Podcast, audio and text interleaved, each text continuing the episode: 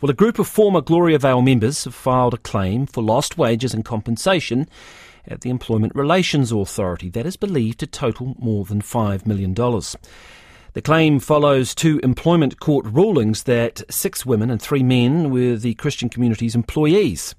Our reporter Jean Edwards has the exclusive details and joins us now. Hi, Jean. What have you learned about these uh, entitlements the former Gloria Vale members are claiming? Well, this is the first time a dollar figure has emerged that formally quantifies just how much Gloriavale could owe these six women who brought that Pilgrim case last year and the three men who were at the centre of the earlier Courage case in 2022 and were all found by the Employment Court to have been the community's employees. So they can claim payments for lost wages, breach of minimum entitlements, compensation and penalties. So I understand proceedings have now been filed with the Employment Relations Authority and that those claims total more than $5.2 million. Now, the court's rulings had ramifications for others in the same situation, so the group's supporters are calling for other leavers and even current members in that position to join a wider claim for entitlements that I'm told could ultimately top $20 million. I asked Gloriavale for a response to the figures, but a spokesman didn't want to comment because of the ongoing legal proceedings. And, and of course, the community has always denied that these former members were ever employees. Who at Gloriavale uh, is liable to pay here if, if they were in fact if they in fact uh, ruled that way? Well, yes, this certainly hasn't been a straightforward question, um, but the Employment Court's um, chief judge released a reserve decision answering it uh, in the women's case last month. Now, because of Gloriavale's complicated legal structure, it wasn't clear until then exactly who their employer was and who might be liable to pay former employees their entitlements. Christina Inglis found actually that the women's employer was the overseeing shepherd who was, um, as she put it in the judgment, the ultimate controlling force in the community. You know, the string puller, meaning former employees can seek back pay and compensation from the community's current leader, Howard Temple.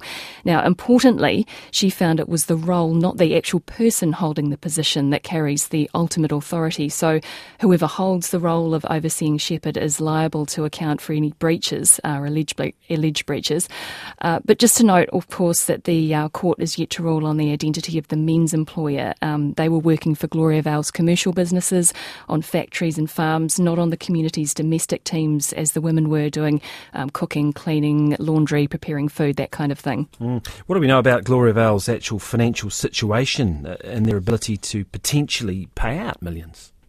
Well, yes, this is a big sum of money by any measure. Um, and Gloriavale members told the Employment Court last year during that case involving the six women that the community couldn't afford to pay everyone wages and even that employment relationships um, would destroy their Christian way of life. Um, but in her judgment, um, when she declared that the women were in fact employees, Chief Judge Inglis said the court wasn't concerned with the merits of Gloriavale's way of life or its religious underpinnings. And she said that the community's financial situation, including its extensive acquisition of more property, didn't sit well with a claimed lack of capacity to pay for women's work. Now, according to its last annual return to charity services, Gloriavale's um, net assets were worth $46 million in 2022, although the Leavers lawyers think the community is worth around $65 million. All right, so what happens now? Well, now that the former members' claims have been um, filed with the ERA, um, there'll be more sort of legal um, discussion, but they could be heard by the court, although the parties are likely to be directed to mediation.